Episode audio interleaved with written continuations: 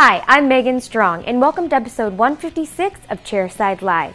We have a great show for you today with two fun and informative segments. Come with me as I venture outside of the studio and onto the lab floor to discover our process for manufacturing BruxZir crowns. But first, Dr. Paresh Patel joins us as this week's guest contributor.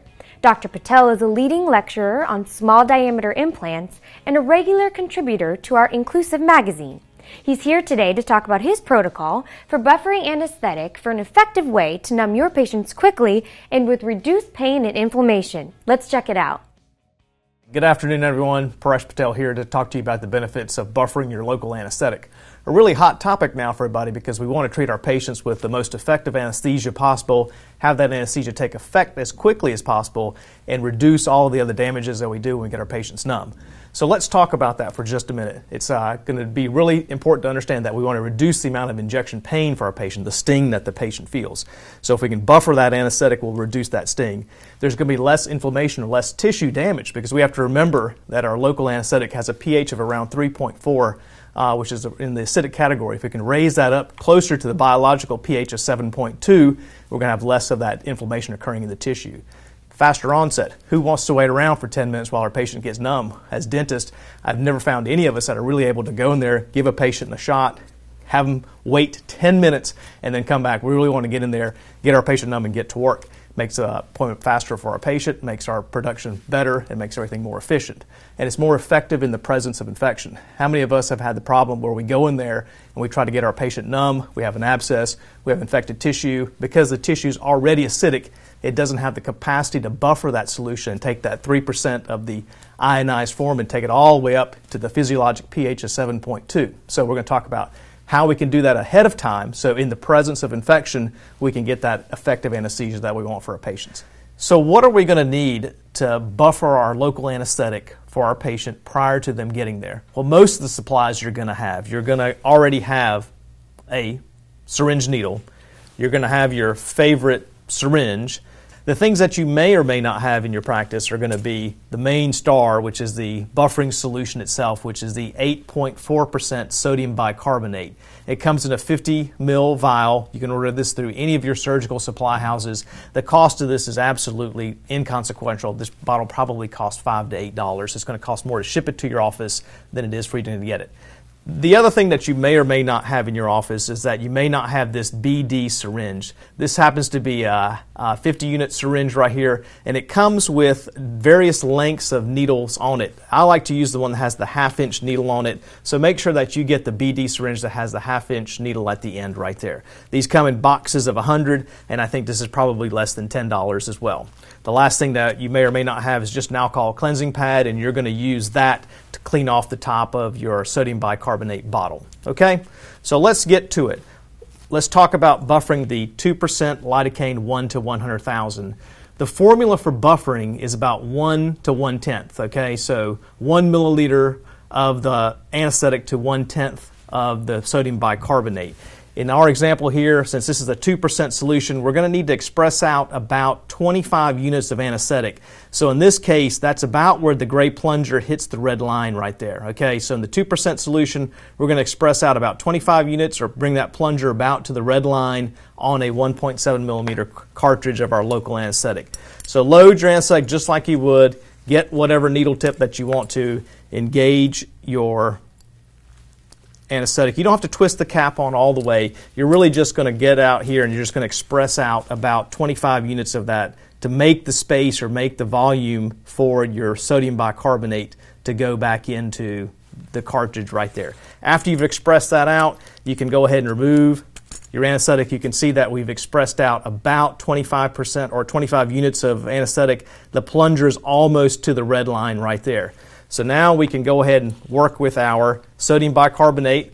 We'll get our alcohol wipe and we can clean off the top of our 8.4% sodium bicarbonate. Okay? Once that's done, we'll get our BD syringe. We'll go ahead and remove the cap. And we want to take out about 25 units of the sodium bicarbonate. So we'll express or pull in about 25 units of air so we can inject that into our bottle so we don't create a vacuum in there. So we've got about 25 units right there, pulled back of air, and now we can go ahead and put that into our bottle and we can inject the air into the bottle and we're going to draw out 25 units of our buffering solution.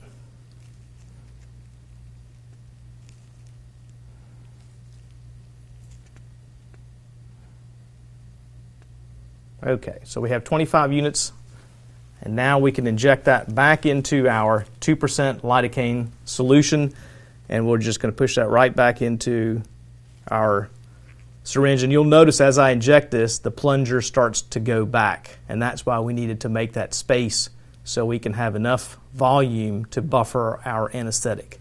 So now you have effectively and very easily buffered this anesthetic.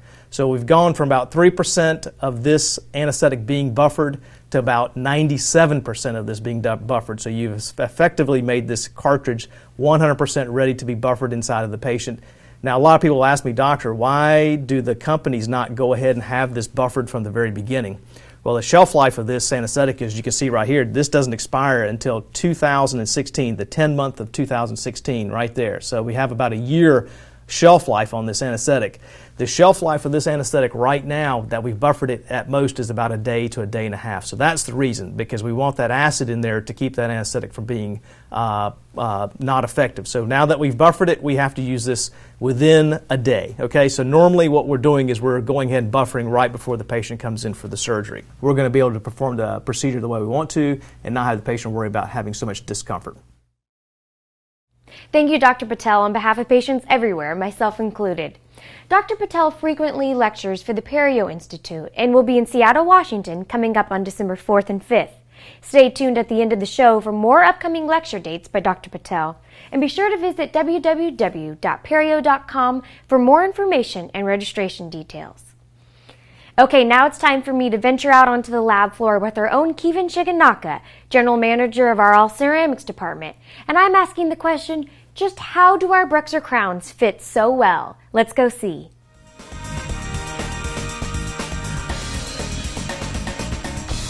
Kevin, Kevin, Megan Strong, Chairside Live. Hi, Megan. Hi. I want to know how do we achieve our precise fit of the BruxZir crown? Oh, let me show you. Okay, let's go look. Megan, I don't have to tell you, it starts with a good impression. We know that, yep. So, as much as possible, we block out whatever little undercuts is necessary to idealize it as we scan. Afterwards, what we've done is we've developed parameters, whether it's occlusal at 60 microns or, or axial wall at 90 microns, to optimize, to take into consideration the drill compensation during milling and things like that. Also, we know that zirconia as a material has become very predictable. So we know the, how much it's going to shrink during sintering. So these parameters allow us to absolutely every time come out with the same result.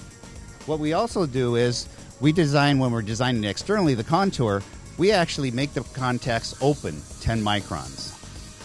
That's because we've tested the top 10 brands of floss on the market, and the average thickness of those floss is 40 microns. So we know that by allowing it to be open when the doctor drops it into place, it's easier to insert and yet still catches floss. So that kind of predictability with the software and the materials gives us that kind of consistency that hopefully the doctor's looking for. Great. Well, there we have it. Thank you so much for that look into how we achieve our precise fit.